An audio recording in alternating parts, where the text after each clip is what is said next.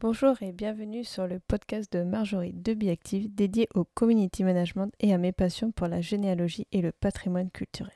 Aujourd'hui, on va aborder un thème de community management. On va parler de quels sont les paliers à atteindre pour révéler de nouvelles fonctionnalités sur les réseaux sociaux. Tu peux également me retrouver sur les réseaux sociaux. Merci et très bonne écoute.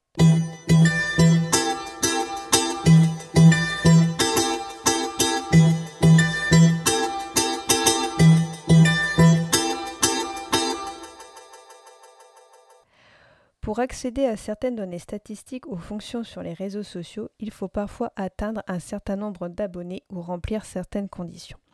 Nous allons voir sur les principaux médias sociaux quelques paliers à franchir afin d'avoir accès à d'autres éléments essentiels pour ta stratégie social média. Commençons par Facebook. Pour pouvoir accéder aux données démographiques de son audience, il faut passer les 100 mentions j'aime sur ta page professionnelle.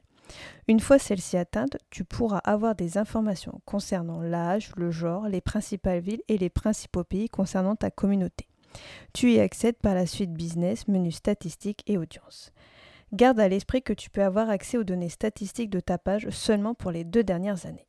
Voyons maintenant un peu comment cela se passe pour Instagram. Concernant Instagram, pour les comptes professionnels, il te faut atteindre les 100 abonnés pour accéder aux statistiques et en apprendre davantage sur ta communauté. Tu vas pouvoir découvrir le nombre d'abonnés gagnés ou perdus, les principaux lieux de résidence, les tranches d'âge, les moments où ils sont le plus actifs. Une autre fonction tout aussi essentielle mais plus difficile à obtenir est le facteur sweep up.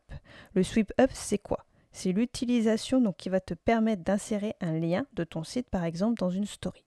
Pour cela, il te faudra atteindre les 10 000 abonnés ou posséder un compte vérifié. Dans ce cas, tu pourras utiliser cette fonctionnalité donc, qui est très importante. Ce lien donc, te permettra de mettre en story, d'afficher ton contenu concernant un nouveau produit, un nouveau service, un événement, en invitant donc les visiteurs à afficher les détails. Ainsi, tu vas pouvoir donc optimiser tes ventes avec des liens directs vers ton site web.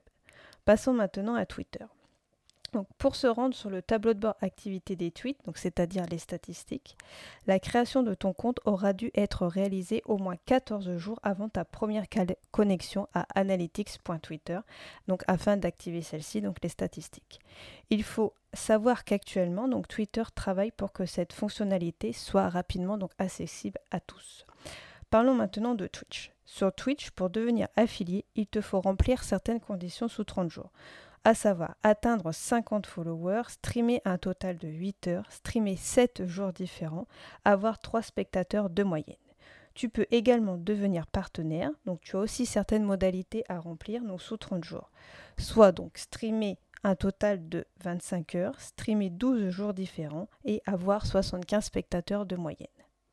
Donc tu vas me dire, mais quelle est la différence entre les deux? La grande différence, bah, ça se joue au niveau du système de monétisation. Donc pour en savoir plus, tu peux te rendre sur le site web de Twitch avec le slash partners.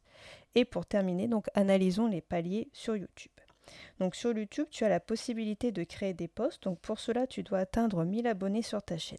Tu peux également réaliser des stories. Donc actuellement, les stories sont en version bêta et sont disponibles pour toutes les chaînes comportant plus de 10 000 abonnés.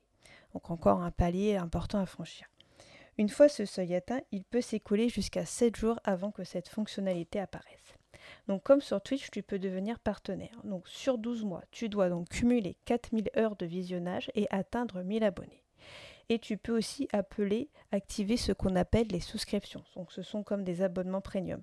Pour cela, donc ta chaîne doit compter plus de 1000 abonnés, ta chaîne doit faire partie du programme partenaire YouTube, tu dois avoir plus de 18 ans, ta chaîne doit disposer d'un onglet communauté, ta chaîne n'est pas définie comme conçue pour les enfants, tu ne dois pas comporter un nombre important de vidéos non éligibles et doit également donc euh, avoir de la musique qui n'est pas revendiquée et sont considérées comme non éligibles.